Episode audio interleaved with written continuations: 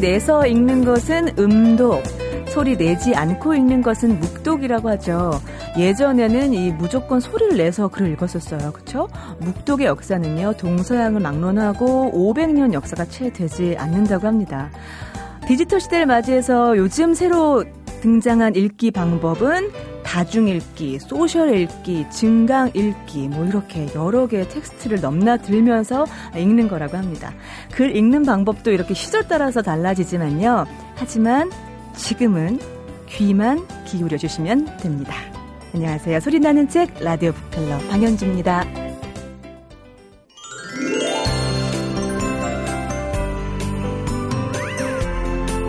하늘 전 따지 예, 예전에는 다 이렇게 무조건 소리를 내서 읽었습니다. 선비의 방에서는 이 글 읽는 소리가 늘 들려야 했고요. 묵독이 음독보다 중요해진 건요. 활자가 발달하고 또 읽을 거리가 많아지면서였다고 합니다. 음독, 다독, 뭐 소셜 읽기를 막론하고 읽고 쓰는 일이라면 인생을 걸고 하시는 분이죠. 도서평론가 이건우 교수 어서 오세요. 네, 안녕하세요. 네, 어, 음독, 묵독 어떤 걸 더 좋아하세요? 아, 그게 오늘 소개해줄 책과도 굉장히 중요한 네. 관련이 있는데요. 네. 어, 음독을 하게 되면 여럿이 함께 읽는 거잖아요. 특히 옛날에 책이 귀할 때는 어. 시장에서 책 읽어주는 분들도 있었고. 아, 예. 근데 근대의 지표예요. 묵독으로 전환이 돼요. 음, 근대에는 지표. 개인성과 개인주의, 네. 개인의 공간이 중요해지잖아요. 네네. 그래서 묵독이 음독, 예, 음독이 묵독으로 전환되죠. 아. 그 음독이 괜히 없어진 게 아니라 네. 근대가 됐기 때문에 예, 옮겨진 거고요. 교수님 저는요 예. 교수님 이렇게 오랫동안 뵀지만 매번 느끼는 게 참 사람은 책을 많이 읽어야 된다라는 네, 생각이 얘기도 선생님 얘기할 때 얼마나 네. 유식하신지 아 그렇구나. 아, 제 얘기 아니라 책이 다 나온 얘기에서요. 사생활의 역사라는 그 유럽에서 네. 유명한 그 역사학자들이 참여한 네. 시리즈가 있는데 그게 예. 두터운 책인데요. 네. 그 중에 한 부분이 그 묵독 아, 얘기가 나오거든요. 예. 바로 그 얘기입니다. 이 얘기는 에코의 소설에도 나오는데요. 네. 이렇게 소리내서 읽지 않는 장면을 상당히 중세 시대에 불온한 것으로 보는 대목이 나와요. 아, 예, 그렇군요. 예, 그런 시기였죠. 그렇다면 지금 말씀하신 근대 지표로 가셨는데 오늘 책은 또 근대와 관련된 그런 예, 책인 거예요? 그렇습니다. 예. 근대 역습이라는 책인데요. 아, 제목 센데요? 네, 부제가 우리를 디자인한 근대의 장치들입니다. 어... 네, 디자인을 전공하는 오창섭 교수가 쓴 책인데요. 네. 오늘 우리가 당연하다고 생각하는 것들이 사실은 우리한테는 충격으로 들어왔고 네. 그걸 통해서 우리가 변화된 거죠. 음. 근대성이라는 정신 때문에 네. 늘 소리내어 읽고 여러 사람이 함께 읽었던 책이 네. 소리내지 않고 눈으로만 보는 걸로 변환된 것처럼 네. 우리가 우리 나라가 우리 역사 속에서 음. 이런 것들이 들어오면서부터 네. 삶이 바뀌어 버리는 거예요. 어. 네, 바뀌었는데 그게 바로 근대성의 세계로 우리가 돌입하게 되는 지표가 어. 되는 거죠. 그럼 먼저 이 근대라는 건 어쨌든 시간적인 구분일 텐데 언제를 네. 지칭하는 거예요? 아, 기본적으로 이제 세계 사회에서 보면 봉건 이후에 네. 예, 근대라고 보는 거고요. 우리나라에서는 우리나라는 이 책이 분석하고 있는 것은 일제 강점기입니다. 아, 그렇습니까? 어, 예. 물론 당연히 서구의 발전사를 보게 네. 되면 어, 봉건에서 근대로 스스로의 힘으로 넘어가죠. 네. 예, 그런데 이제 후발 국가들은 대체로 보면 음. 식민지를 겪으면서 식민 모국의 어떤 근대 장치가 강제로 이식이 되는 거죠. 네. 네. 그러니까 우리의 자발적인 요구 때문에 근대로 전환된 게 아니라 아. 식민 모국의 자기의 경제적인 정치적인 음. 이익을 위해서 네. 식민지를 근대로 강제로 편입시켜 버리는 음. 거니까요. 네네. 네, 그래서 어, 이 책은 보편적인 네. 근대성의 지표들 음. 이 책이 다루고 있는 게 시계 투시법, 미인대, 우량화 선발대, 어머. 문화주택, 백화점, 기차인데요. 네. 이런 것들이 보편적인 의미에서 근대성의 지표가 되는 얘기를 해주는 게 아니고요. 예. 우리 역사에서 아, 이것들이 예, 예. 어, 떻게 들어왔고 우리 삶을 음. 어떻게 바꿨는가를 네. 이제 우리의 자료를 통해서 보고 있는 거예요. 궁금한 게 말씀하신 것처럼 그러니까 우리가 당연한 것으로 받아들이고 있는 것들 네네. 그런 감각 감수성 이것들이 어떻게 역설을 받는 거예요? 뭐예요? 어떤 거예요? 아 이제 그래서 이 책은 어, 저자가 뒤에 보면 참고문을 달고 있는 걸 봐도 네. 알지만 흔히 포스터 모던 철학자들하고 하는 사람들, 네. 특히 들레즈의 음. 네, 푸코의 영향을 많이 받아서 쓴 네. 책입니다. 아, 예. 어, 근데 이제 들레즈나 푸코는 읽기가 만만치 않거든요. 네네. 네. 제 페이스북에 이제 가끔 들레즈나 그 푸코 책 읽고 네. 학을 떴다는 글들이 많이 올라와요. 상당히 중요한 책이긴 하지만 네. 만만치는 않은 책들인데요. 아. 그 원론에 해당하는 부분이 우리에게는 어떻게 투영됐는가를 음. 얘기해주고 있어서 네. 어떻게 보면 거꾸로 거꾸로 접근할 수가 있어요. 음. 이 책을 네. 읽으시면 네. 오청석 교수의 설명을 통해서 네. 들레즈나 푸코가 분석해낸 근대성의 실체가 뭔가를 이해하는데도 도움이 되는데요. 네. 어, 특히 이 책에서 중점적으로 보셔야 할 부분이 시계하고 투시법 두 항목입니다. 아, 좀 중점적으로 봐주세요. 예, 예. 해주세요. 예, 투시법은 이제 원근법을 투시법이라고 표현하고 있는 건데요. 네. 예, 시계라는 걸 생각해 보면 예. 우리가 농촌, 그러니까 농업이 주된 생산이었을 때 네. 시계가 필요했을까요? 어, 필요 없었죠. 없었죠. 해 해가, 뜨면. 그쵸. 해가 머리 중천에 네. 뜨면 예. 밥 먹고, 좀 네. 내려가면 세차 먹고, 음. 그쵸? 아, 물론 일을 해야 되지만. 네. 비 오면 어떻게 되는 거죠? 비 오면? 예, 농사 일을 안 나가도 되는 거였죠. 네, 그렇죠. 예. 어. 지금 비 오면 회사 안 나가도 되나요? 잘리죠. 예, 물론 갑자기 홍수가 져서 교통이 두절되면 네. 그럴 수 있습니다만. 네. 그러니까 우리가 시계라고 생각하면 아무것도 아닌 것 같고 당연하고 네. 지금 모든 사람의 손에 다 있고 요새는 뭐 아. 뭐 핸드폰에 또 예, 스톱워치까지 있어서 그렇죠. 모든 기능이 다 있어서 뭐 우리는 시계라는 것이 뭐 이렇게 대단한 것 같지 음. 않고 그렇지만 사실 시계라는 것은 우리한테 상징하는 바가 굉장히 강력하죠. 근대 이후로 우리 삶의 침투한 거군요. 그렇죠. 그래서 음. 어, 시계 항목에 보면은 기차부터 나오는데요. 네. 어, 저희 어렸을 때도 왜 그 게으름 피다가 네. 기차역에 가면 예. 10분만 늦어도 아니 아, 당장 1분만 늦어도 그렇죠. 어. 예, 기차를 못 타는 거잖아요. 네네. 네. 규율이에요. 음. 당연히 그 시간을 지키고 그 시간에 시작을 하는 거죠. 네. 이 책에 보면 재밌는 게 나오는데요. 네. 서울역에 와서 경인선을 타려고 했는데 예. 관료들이 한 시간인가 두 시간 일찍 왔대요. 아, 예. 그 빨리 기차 빨리 출발시키라고. 당연히 당연히 출발하지 네. 않죠. 그래서 여기에 보면 시계 기계라는 말을 써요. 네. 뭐 기계란 말은 들레즈라는 철학자가 한 말인데요. 어, 네. 어렵게 생각하지 마시고요. 네. 어떤 여러 가지 요소로 이루어진 어떤 장치가 있는데 네. 그걸 통과하면 음. 새로운 사람으로 바뀌는 것. 그걸 어. 기계라고 표현해요. 네. 그러니까 시계 기계라고 표현하는 건 뭐냐면 음. 근대적인 삶의 규율이 몸에 있지 않은 사람들이 네. 시계라는 기계를 통하게, 통하게 되면 네. 근대적인 시간 개념을 갖게 된다는 거죠. 아, 예. 네, 그때 이제 대시 기계라는 음. 말이 쓰는데 네. 네. 시간 기계라는 시계 기계라는 게 결국 우리가 예. 근대적인 사람으로 탄생하게 되는 중요한 요소였다는 걸 보여주는 아, 거예요. 예. 그러니까 우리는 뭐 당연스럽게 음. 자연의 운행의 원리에 맞춰서 살아왔죠. 네. 계절에 맞게 네. 또 음력 단위로 그렇죠. 섰고 네. 또 시간 개념이 그렇게 중요한 거 아니었고요. 농경사였습니까? 예. 예. 특히 우리는 그 시기가 중요한 게 아니라 밤하늘의 별이 중요했죠. 아, 얼마나 좋아요. 그렇게 낭만적으로 살아야 예. 되는데. 그 천지현황, 천자문이 천지현황이잖아요. 그때 네. 왜 하늘이 검냐할 음. 때 음. 고대인들은 밤하늘이 중요했기 때문에 그래요. 아. 밤하늘의 별을 봐야 우주의 원리도 알고 삶의 네. 기륭 기륭도 알 수 있고 그랬기 때문에 농사질 때도 알게 되고 그렇죠. 그렇기 때문에 천은 검었던 음. 거거든요. 근데 지금 우리는 그런 시대를 살고 있지 않죠. 네. 지금 우리가 살고 있는 거 규율이 잡혀 있어서 음. 종을 치면 학교에서 아주 대표적인 게 학교예요. 네, 네. 네, 몇 시까지 그렇죠. 가야 되고 예. 종을 치면 이제 시작해야 되고요. 우리 방송도 마찬가지. 우리 예. 9분 남았어요. 9분. 아, 8분 30초 남았어요. 어 이거 그 시간에 제일 어떻게 소개하죠? 이제 예. 그 그런 거죠. 음. 어, 그래서 배가 고파도 밥을 먹으면 안 되잖아요. 점심 아, 시간이 될 때까지. 아, 맞아, 맞아. 예. 예. 그러니까 이런 시계가 우리한테 아. 근대적 규율을 익히게 해준 거 가장 대표적인 게 기억나세요? 옛날에 예. 사이렌 울렸지 않습니까? 점심 시간 때. 점심 시간 때요? 예, 제 기억에 저는 춘천이나 소도시에 살 때요. 네. 어, 중소도시 되겠구나. 네. 그때 12시에 소방서에서 사이렌이 울렸어요. 왜요? 밥 먹으라고요? 12시라고. 아, 진짜요? 모든 사람의 시계를 통일시켜 주는 거죠. 근데 일제 시대 보면 아침 6시, 네. 그다음에 12시, 오후 6시에 사인이 세번 울렸죠. 저 어렸을 땐 저녁에 그건 있었어요. 이렇게 어, 국민일에 있었죠. 네, 국민일에 예, 나왔어. 네, 예. 그런 거 있었어요. 국기 하강식. 아, 맞아, 맞아. 그때는 아마 라디오에서도 아마 그 국기 하강식 길 가다 서가지고 서갖고 했죠. 네. 근데 그 시간을 알려주는 사이렌이 자주 울린 데가 공장이었대요. 네. 그러니까 노동자들이 6시에 음. 일어나서 이제 출근을 해서 점심을 먹고 6시에 음. 퇴근하는. 네. 그러니까 전근대적인 농업 생산에 익숙했던 생활 리듬이 네. 공장 시스템에 익숙해지려면 아. 시계라는 기계를 통하여만이 가능했던 거죠. 그렇군요. 예, 예. 네. 그래서 우리가 시계라는 걸 통해서 음. 근대적인 우리로서는 낯설잖아요. 우리가 네. 스스로 발전해서 어. 근대적인 자본주의 발전을 거친 게 아니고 일본의 어떤 경제적 이익과 음. 정치적 야욕을 위해서 음. 우리가 이렇게 근대 시스템으로 돌입을 해야 되는데 네. 이게 계속 강제한다면 저항이 음. 있잖아요. 음. 제일 중요한 건 뭐냐면 그것이 내면화되는 거예요. 네. 내 안에. 어. 그걸 생체 권력이라고 하거든요. 네네. 네. 시키지 않아도 그에 따라갈 수 있도록 음. 변화되는 거. 네. 이게 바로 시계가 우리를 그렇게 만들었다는 거고요. 아, 정말 시계 기계 맞네요. 그렇죠. 예. 우리 그래서 이 저자가 재밌는 얘기인데요. 네. 왜 하필이면 손목 시계냐.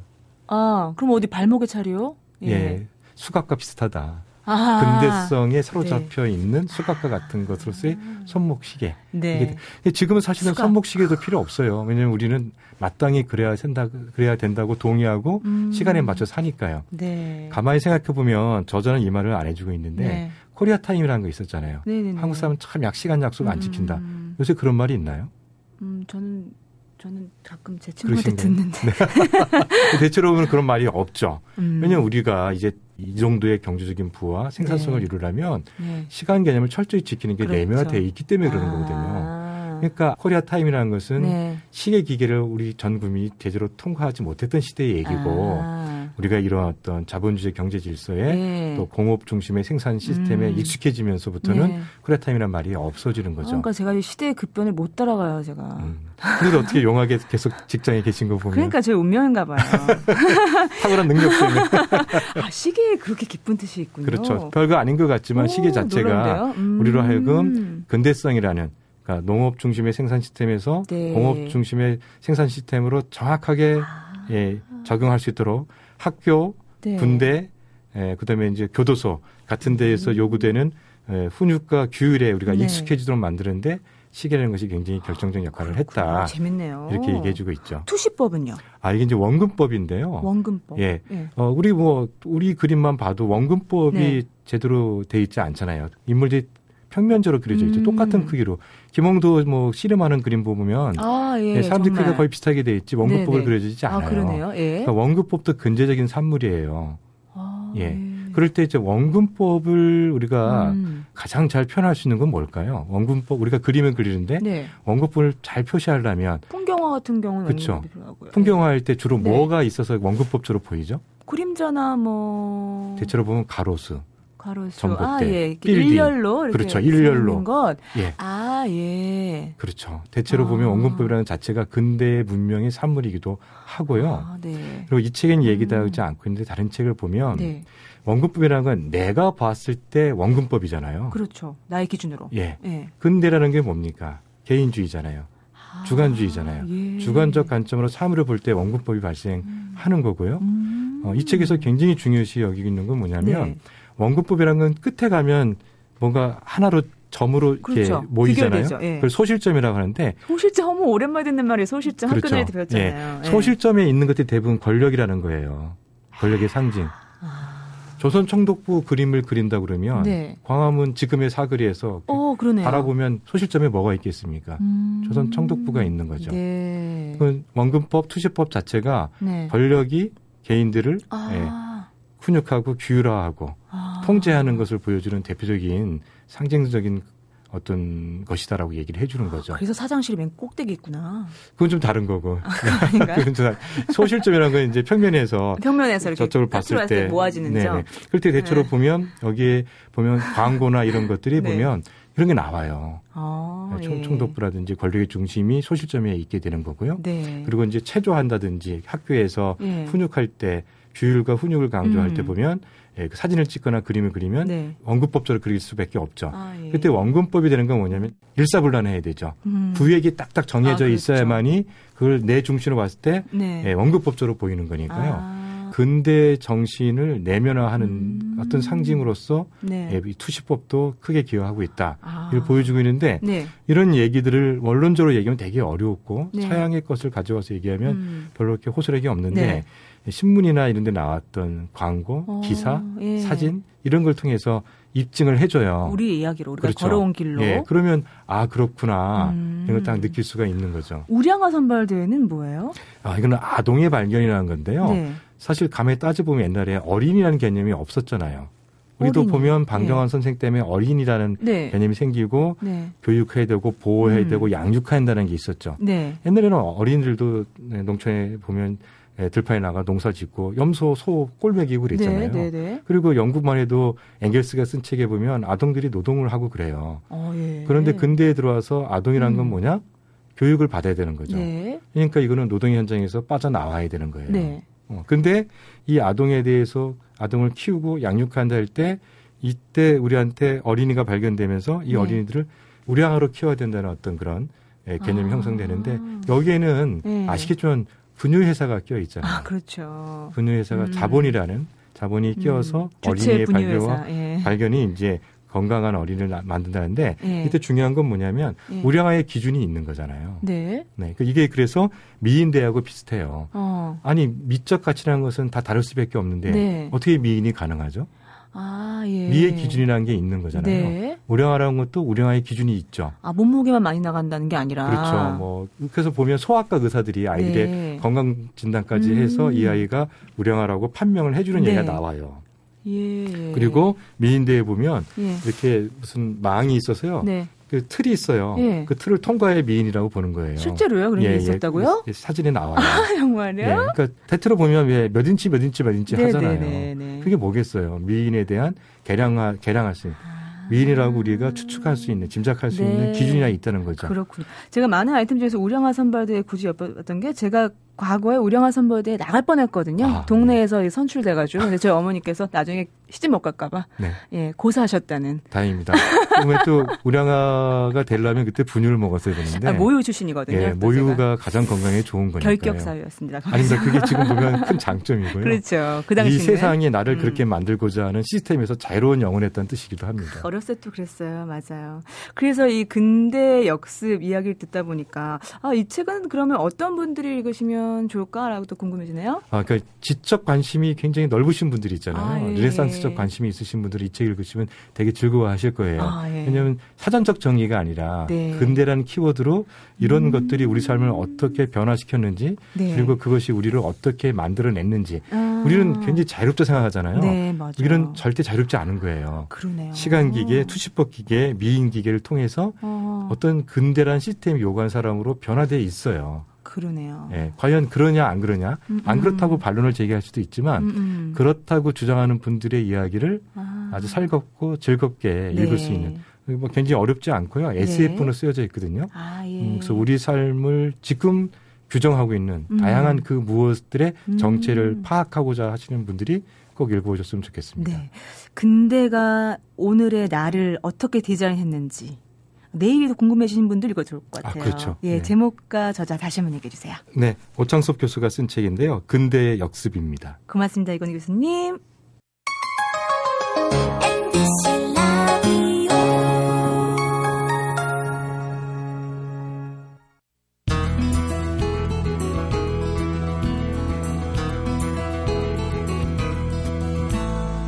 매주 토요일 아침 7시 10분부터 8시까지 함께하는 라디오 북클럽 방현수입니다.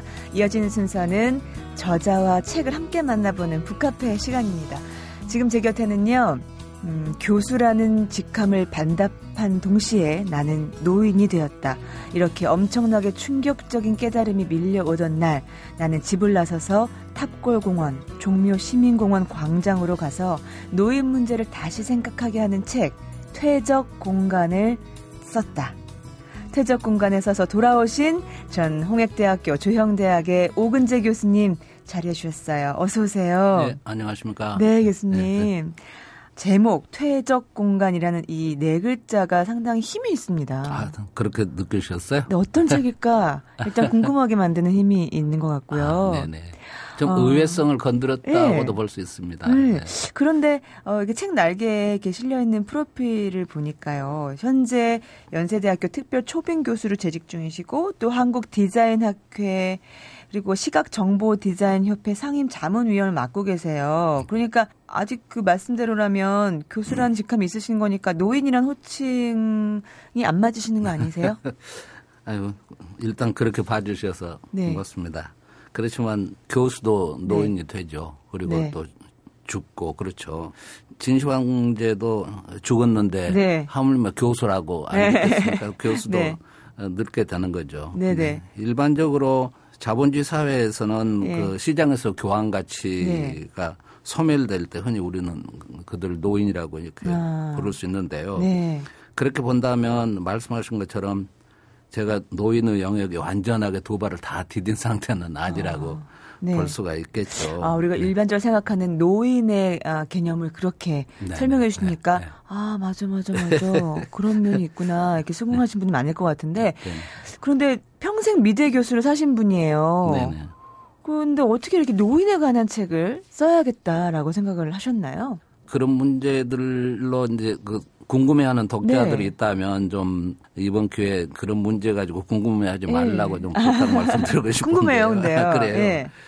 그림 공부를 한 사람들 눈에는 노인이 안 보이고 사회가 네. 공부한 분들한테는 노인이 보인다 이렇게 아. 저는 생각하지 않고요. 네네.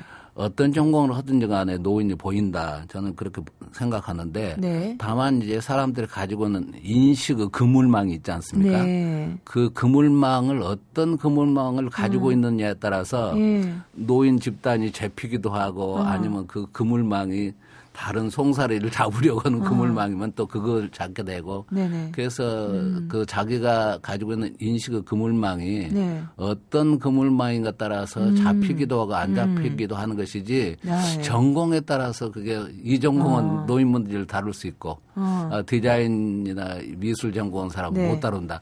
이것은 좀 어, 너무 그렇죠. 너무 한쪽으로 생각하신 아니 못 다룬다는 게 아니라 왜냐하면 그 그물망이 네. 너무나 촘촘하더라고요 책의 내용을 들여다 보니까요. 그 마치 아. 그 노인학을 전공하신 학자가 쓰신 시선같이 느껴졌고요. 그럴 그러셨어요? 정도로 그러셨어요? 네. 네. 어 근데 교수님의 그 그물이라는 것이 어, 퇴적 공간에 머물었는데 말씀하신 퇴적 공간이라는 건 책에 보면 이렇게 나와 있어요.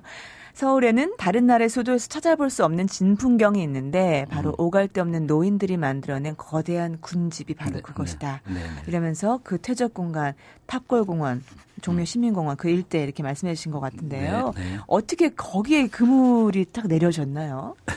제 자신이 늙어가니까요. 뭐 아, 예. 자연스럽게 그런 생각을 가지게 되는데 그 전엔 안 어. 보이셨어요, 교수님 눈에도?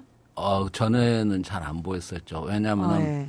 제가 어, 은퇴하기 전에는 네. 제가 직장 생활에 이제 활발하게 적응하고 네. 있었고 어, 그때 당시 제 생각은 지금 생각은 왜 음. 제가 그랬었는지 잘 네. 생각이 안 상상하기 어렵지만 그때는 직장 여러 가지 그 과업들을 네. 제가 능력을 발휘해서 활발하게 네. 한다는 것이 나에게 주어진 삶의 의미가 아닐까 아. 이런 생각을 하고 대부분의 분들이 네네 그래서 네. 시체 말로 목숨 내놓고 음. 뛰고 이제 그랬었는데 네. 막상 그 조직에서 떠나가지고 이렇게 내 자신의 자리로 냉정하게 돌아와서 퇴임한 다음에 네. 그 자리로 돌아와서 이렇게 보니까 왜 그때 내가 그렇게 죽을 둥살둥 뛰었는지에 아. 대해서 지금은 좀 제 자신에 대해서도 네. 납득할 수 없는 측면이 예, 어. 있다고 느껴져요. 그러면 설렁설렁하리요? 음. 어떻게 해야 되는데요, 교수님?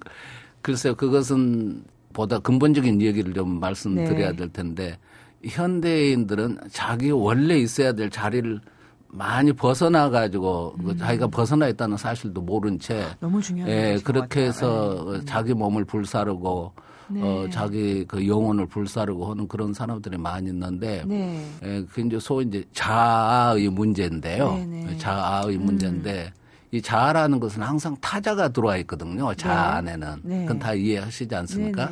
그러니까 어, 어렸을 때는 이제 부모가 원하는 쪽으로 내가 성장하기를 바랬고, 네. 그 다음에 학교 다닐 때는 교수나 뭐 이런 또 여러 가지 저에게 학문적으로 도움을 준 음. 분들을 기대에 내가 부응해야 되겠고, 직장에 들어가니까 직장 상사들이나 네. 이런 사람들이 원하는 방향으로 내가 아. 뛰고, 그래서 원래 그것이 내 자아, 자아였던가 하는 그런 문제를 다시 한번 생각을 하게 아. 되는 시점이 네. 은퇴 후에 이제 그런 압박으로부터 벗어나니까 아. 스물스물 들기 시작하는 거예요. 이렇게 하면. 그러니까 다른 사람의 기대에 부응하려고 살았지 그 안에 정말 내가 쏙 빠졌다는 거죠. 그러니까 이제 자아라고 하는 것이 예. 원래 내, 내 것인데 그 내 것 안에 음. 언제나 타자의 욕망이 들어와 네. 있다는 거죠. 네, 네, 참 네. 그런 문제는 어, 우리가 음. 죽을 때까지 해결이 어려운 그런 그 문제가 아닐까 이런 생각이 네. 들기는 합니다. 네. 그러나 아무튼 어, 그런 이제 그 어렸을 때 부모 네. 그 다음에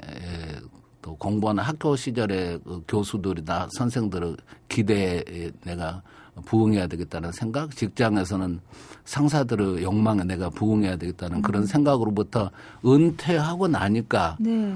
비로소 내가 해방돼서 내가 아. 누군가를 다시 한번 생각하는 그런 시점이 됐다는 거죠.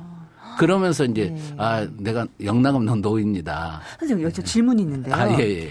그 이 방송 듣고 어려운 계신, 질문 하지 마세요. 어려운 질문 할 수 있어요. 예. 어, 들어보세요. 지금 왜냐 이 방송 듣고 계신 분들 중에서 네. 어, 노인 얘기하네. 노인? 나랑은 상관없는 얘기네. 라고 채널을 막 바꾸시려는 분이 계실 수도 있을 것 같아요. 근데 노인이 된다는 건 누구나 노인이 되죠. 저도 노인이 되고. 그렇죠. 이 방송 듣는 분들 많은 분들이 다 노인이 되는 건데 노인이 되는 것처럼 실감이 안 되는 일이 없는 것 같아요. 교수님은 실감이 음. 되셨어요? 예측이 되셨어요? 저도 직장 생활을 할 때는 노인이 된다는 문제는 다른 사람에게나 해당되는 네. 문제인 줄 알았지. 지금 저는 그렇거든요. 예, 예. 근데 이제 노인에 대한 이제 두 가지 해석을 할 수 있는데 하나는 생물학적으로 노인되는 그런 몸이, 거예요. 예, 몸이 이제. 낡고 병들고 힘들어지고 네. 운신하기 힘들고 아. 이렇게 되면 이제 노인이 되는 네. 그 생물학적인 측면에서 노인이 될 수가 있고요. 네. 또 하나는 이제 정신적인 측면에서 네.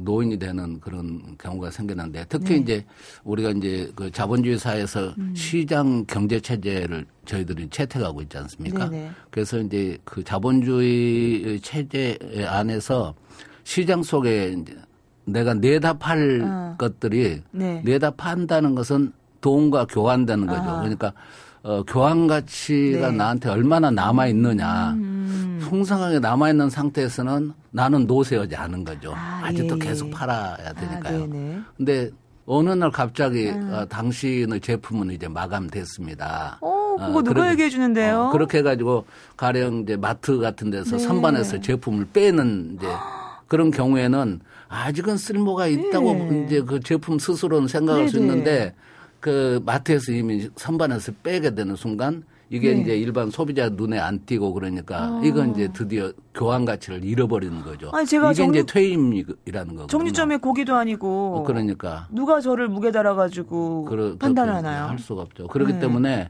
그렇게 해서 시장 속에서 판매할 수 있는 교환 가치를 상실하는 네. 순간 노화가 온다. 그것은 생물학적인 아. 나이하고는 아무 음. 상관 없습니다. 그러니까 아. 40대 말에 강제 퇴역을 아, 예, 당한 예, 사람, 50대 말에 퇴역, 을 네. 당한 사람, 뭐 60대 중반에 네. 뭐 직장에 따라서 아. 직종에 따라서 달라지겠지만. 네. 그런 분들은 선반에서 제품을 빼는 거거든요. 음. 아, 그건 참 서글픈 현상이라고 저는 보고 네. 이게 자본주의 그 자유시장 경제 체제 안에서만 음, 음. 가능한 일이 아닐까. 이런 생각이 듭니다. 맨 처음에 그 퇴적 공간이 일컬어지는 탑골 공원에 갔을 때는 네.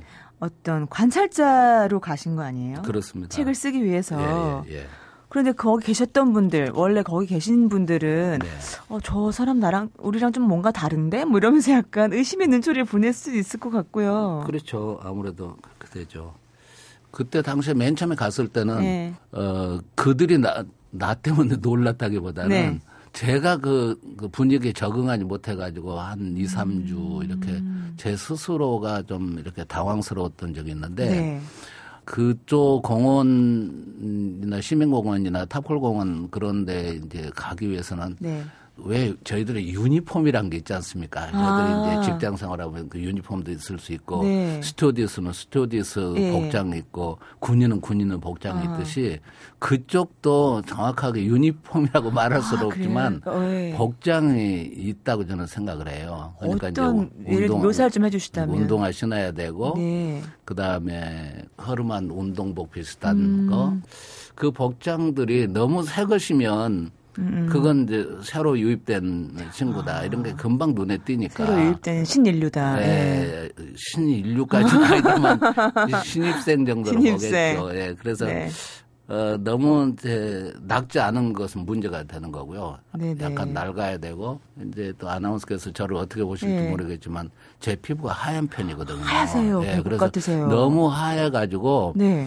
햇빛을 웬만큼 받아가지고는 쉽게 검어지질 않아요. 그러니까 네. 저는 언제까지나 이제 신입생 같은 그런 눈에 티셨군요. 예. 그래서 제가 접근하기가 사실은 어려웠어요. 그러니까 네. 어, 몇주 가니까 이제 그 복장을 계속 입고 음. 가니까 좀 약간 뭐 허름해지기도 하고 네. 또그 분위기에 젖으니까 네네. 네. 쉽게 말도 걸어지고 음. 그들도 뭐 대답을 하는데 네. 어, 어려움이 없는 것 같은 그런 분위기가 한 2, 3주 지난 2, 3주. 다음에 예, 제가 좀 많이 당황했죠. 일반 사람들에게 그 공간들은 어르신들이 많이 계시는 공간을 알고는 있지만 저희 같이 젊은 사람들이 들어가기도 쉽지 않고 사실은요. 예, 예, 그 문화라는 예. 것이 어떨까 낯, 어, 좀 낯설 거라는 생각도 들고 그런데 그 안에서 보신 그곳의 분위기일까요? 문화, 그곳만의 문화랄까요?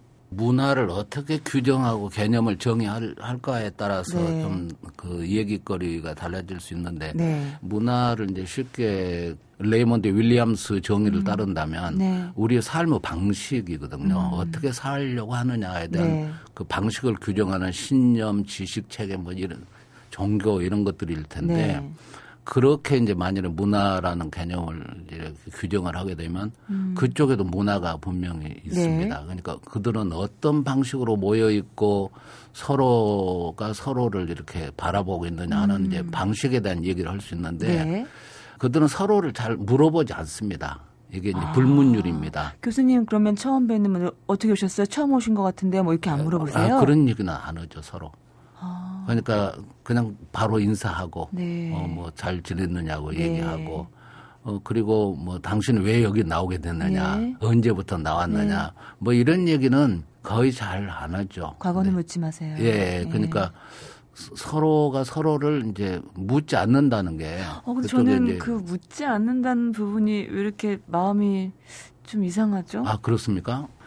다들 나름대로 과거가 뭐 저와 똑같지는 않겠지만 음.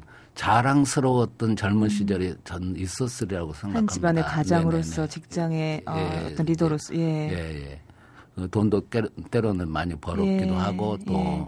그 명예스러운 직, 직장과 그리고 이제 알맞는 권력 같은 것도 행사도 음. 했던 그런 젊은 시절이 누구나 이제 정도 차는 있지만 네. 있었으리라고 생각되는 거죠. 근데 음. 그들이 지금 그 현장에 나와 있는 그 네. 그 모습은 네. 과거의 그 화롭고 영화스러웠던 음. 그 모습하고는 대조감이 아. 너무 강하죠. 네. 그러니까 그 과거를 들춰낸다는 음. 그 자체가 그렇죠. 음, 음. 서로가 상처가 된다는 것에 대한 암묵적인 동의를 저는 하고 있다고 아. 보는 거예요. 그러니까 네. 뭐 나오신 지 꽤 되시나요? 오래됐나요? 뭐 어. 뭐이 정도는 물어볼 수 있지만 네. 당신은 자녀가 몇이냐? 어. 디 사느냐? 네. 뭐 그 이를테면 과거에 뭐 했느냐? 네. 이런 얘기는 음. 서로 묻지 않는 것이 그 집단 사회에서는 불문율입니다. 그 대신에 네. 뭘 하냐면 네. 게임도 하고 음. 그 바둑이나 네. 장기를 서로 이렇게 그때는 뭐 대화가 필요 없으니까요. 음. 예. 그리고 이제 시국 강연을 듣는다든가, 아, 예. 그다음에 조용한 사색을 한다든가, 네. 뭐 구경을 한다든가, 뭐, 예. 뭐 이런 것들을 하기 위해서 나온 거지. 음. 서로 그 만나는 사람들의 음. 뭐 과거에 대해서 서로 이제 충분히 알 만큼 알아서 깊은 관계를 맺고자 하는 그런 아. 어, 생각을 처음부터 가지고 그 음. 공간에 참여하는 노인들은 거의 없다. 저는 이제 그렇게 봅니다. 책에는 또 이런 부분도 언급하셨더라고요. 노인들을 위한 복지 철학을 지금부터라도 새롭게 정립해 나가지 않으면 안 된다라는 말씀을 하셨어요. 음, 상당히 음. 중요한 부분이라 생각을 하는데 음. 이렇게 생각하실 때는 어떤 구체적인 이유가 있을까요? 노인 복지에 관한? 제가 복지부에 근무한 네. 분들하고 지자체에서 네. 그 복지 관련해서 일하시는 분들보다 어떻게 제가 더 잘한다고 말을 할수 있겠습니까? 그러나 이것은 우리가 이 방향은 아니다. 저는 네. 이제 이렇게 보는 게 있는데요. 더 구체적으로 말씀해 주신다면. 어, 이제 구체적으로 예를 네. 들자면은 우리가 한 가족이 있을 때, 네. 이 가족이 있을 때 가족이 지금은 음. 가족으로 묶어지는 것이 아니라 네. 개인화 된다는 거죠. 그러니까 아. 좀 원자와 아토마 된다고 얘기를 할 수 있는데요. 네. 부인은 부인대로 직장 음. 나가죠. 남편 네네네. 나가죠. 얘들은 영유아원에 이제 그 맡겨지죠. 네. 그 다음에 그 부모들 연로한 분들은 시설에 이렇게 음. 들어가죠. 네. 이렇게 됨으로써 옛날에 예. 한 가족이 이제 한 공간에서 묶어진 생활을 했는데 음. 지금은 이제 다 개인으로 이제 아, 흩어져 예. 버린다는 거죠. 네. 근데 흩어지는 방향으로 복지 지원이 된다는 거죠. 아, 예.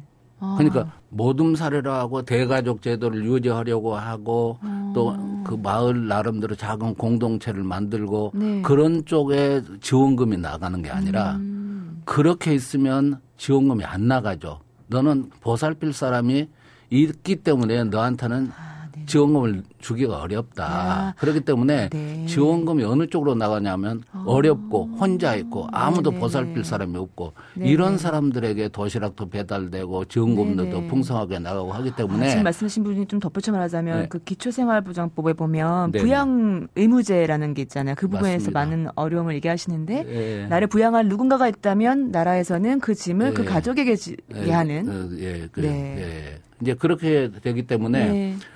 될 수 있도록 가족 관계를 끊어야 아, 지원을 많이 받을 수 아. 있다라고 하는 것은 지금 저희들이 앞으로 음. 우리 사회가 어떤 사회가 만들어지는 것이 우리 사회가 바람직한 사회냐라고는 네.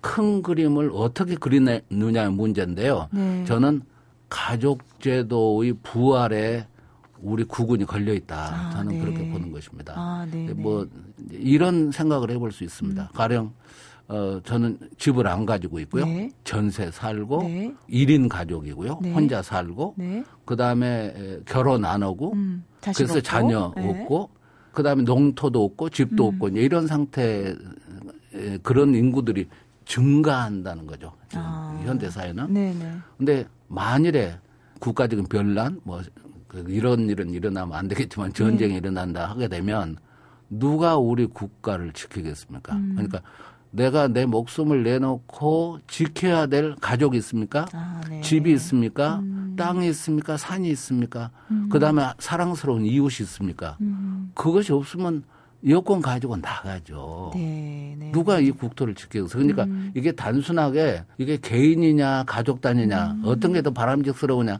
이거 단순하게 그것만 말한 게 아니라 네. 우리 국가의 안보의 문제와 이게 음. 굉장히 밀착돼서 묶어진다는 네, 거예요. 예를 들자면. 아. 그래서 복지 정책이 적어도 이렇게 가서는 안 된다. 음. 근데 이제 이게 쉽게 해결 안 되는 것은 결국 이제 정치 지도자들은 문제하고 결부가 되는데 네. 그들은 선거에서 이겨야 되기 때문에 네. 괴롭고 부담스럽고 그렇게 해가지고 성과가 바로 안 나는 문제에 대해서는 음. 공약을 안 건다는 게 문제가 그러니까 있습니다. 정치인들은 자기도 노인 됐고 잘 모르나 봐요. 아 그럴까요? 정치인부터 노인이 되겠죠. 네. 지금 복지제도의 어떤 문제점을 가족제도의 부활이라는 또 새로운 그러나 매우 중요한 관점을 말씀해 주셨고요. 어, 시간 관계상 마지막으로 이 네. 책을 네. 이 퇴적 공간이라는 책을 어떤 분이 꼭 읽었으면 좋겠다라고 저자로서 생각을 하시는지요? 아, 저는 지금 우리나라에서는 노인 세대를 65세 이상으로 잠정적으로 규정하고 있지 않습니까? 네. 근데 65세에 접근하는 50대 음. 사람들을 주된 독자층으로 저는 설정했고요. 네. 그리고 이제 60대하고 40대가 좀 많이 뭐 읽으셨으면 좋겠어요. 예, 대상이 됐으면 좋겠어요. 예, 그런 네. 이제 그, 그 설정을 제가 했는데요. 네. 그것은 어, 그들이 노인이 될때 음. 내가 어떻게 노년기를 경영하고 네. 맞이할 것인가에 대한 음. 장기적인 디자인이 필요하다고 봅니다. 아, 예. 인생도 디자인을 해야 살거든요. 네, 네, 네. 기획을 해서 음. 기획이란 게 결국은 디자인이란 말인데요. 네. 디자인을 해서 인생을 경영해야지 그냥 내가 노인이 된다는 음. 것을 수용만 해가지고는 이건 정말 어려운 시기를 맞을 거다. 네. 예, 저는 그렇게 생각을 합니다. 네. 그래서 50대 그 제가 볼 때는 젊은인데요. 음. 이제 사회 전, 전체적으로 보면 네. 좀 장년, 뭐 네. 노년에 가까운 분들, 음. 노년 시대를 준비하려고 하는 분들 이런 분들이 좀 보고 내가 누구인지, 네. 내가 어디로 가야 되는지 이런 문제에 대해서 한번 다시 한번 어, 스스로 생각해 볼 그런 어, 어, 계기를 마련한다는 점에 이 책의 목적이 있습니다. 네. 네. 노인이 된다는 것 필연적인 일이지만 젊은 시절에는 단 한 번도 진지하게 고민해 보지 않는 일이기도 한데요. 이 일에 대해서 진지한 질문을 던져주셨습니다. 오늘 오근재 교수님께서 일은 넘어서 펴신 책이에요. 태적 공간 오늘 북카페에서 만나봤습니다. 오근재 교수님 건강하시고요. 고맙습니다. 아, 예. 예, 감사합니다. 네. 예, 감사합니다.